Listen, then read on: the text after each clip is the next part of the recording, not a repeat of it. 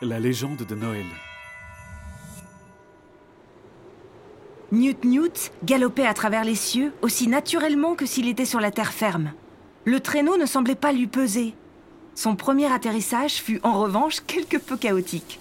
Emporté par l'élan, on manqua de s'encastrer dans l'atelier de la mère de Noël. Notre arrivée fut un véritable rodéo d'émotions pour les habitants du village. L'émerveillement devant le traîneau enchanté tiré par un renne volant la peur panique à l'annonce de l'arrivée d'une horde de soldats, l'espoir quand ils apprirent que j'étais la princesse et que Noël avait été béni par les esprits des glaces. À la nuit tombée, nous étions prêts à accueillir nos assaillants. Des dizaines de torches ne tardèrent pas à flotter au loin. Lorsqu'elles furent assez proches, j'allais à leur rencontre en chevauchant Newt Newt. Je vous ordonne de laisser ces gens tranquilles. Ah ouais? Et t'es qui? Mary, la princesse du royaume, fille de roi, grande souveraine des neiges éternelles, fille de Tully, le vénérable, Bla le vent. bla bla, ça va, on a compris. Pas la peine de nous casser les pieds. Vous devez donc m'écouter. Vous avez entendu, les gars? La mioche dit que je dois l'écouter. Vous êtes tenu de m'obéir. On est des mercenaires, ma petite. On n'obéit qu'à celui qui paye.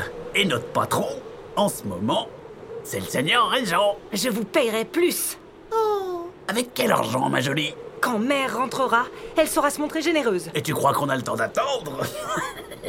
L'espoir paye pas. Et en plus, je suis sûr que si on te ramène au seigneur régent, il nous filera une prime. Il s'élança vers moi, tendit l'une de ses grosses mains pour me saisir, mais je réussis à esquiver de justesse. Newt Newt fit volte-face et fonça vers le village.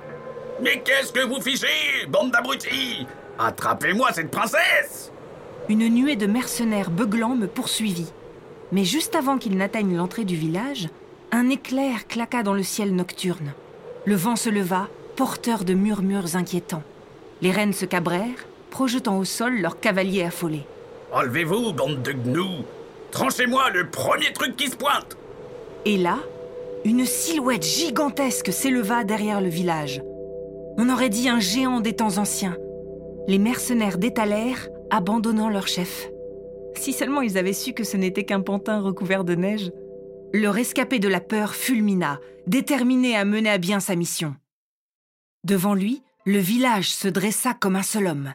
Et face à cet ultime défi, le courageux chef des mercenaires déguerpit sans demander son reste.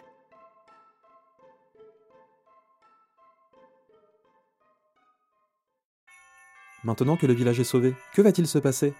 Vous le saurez au prochain épisode.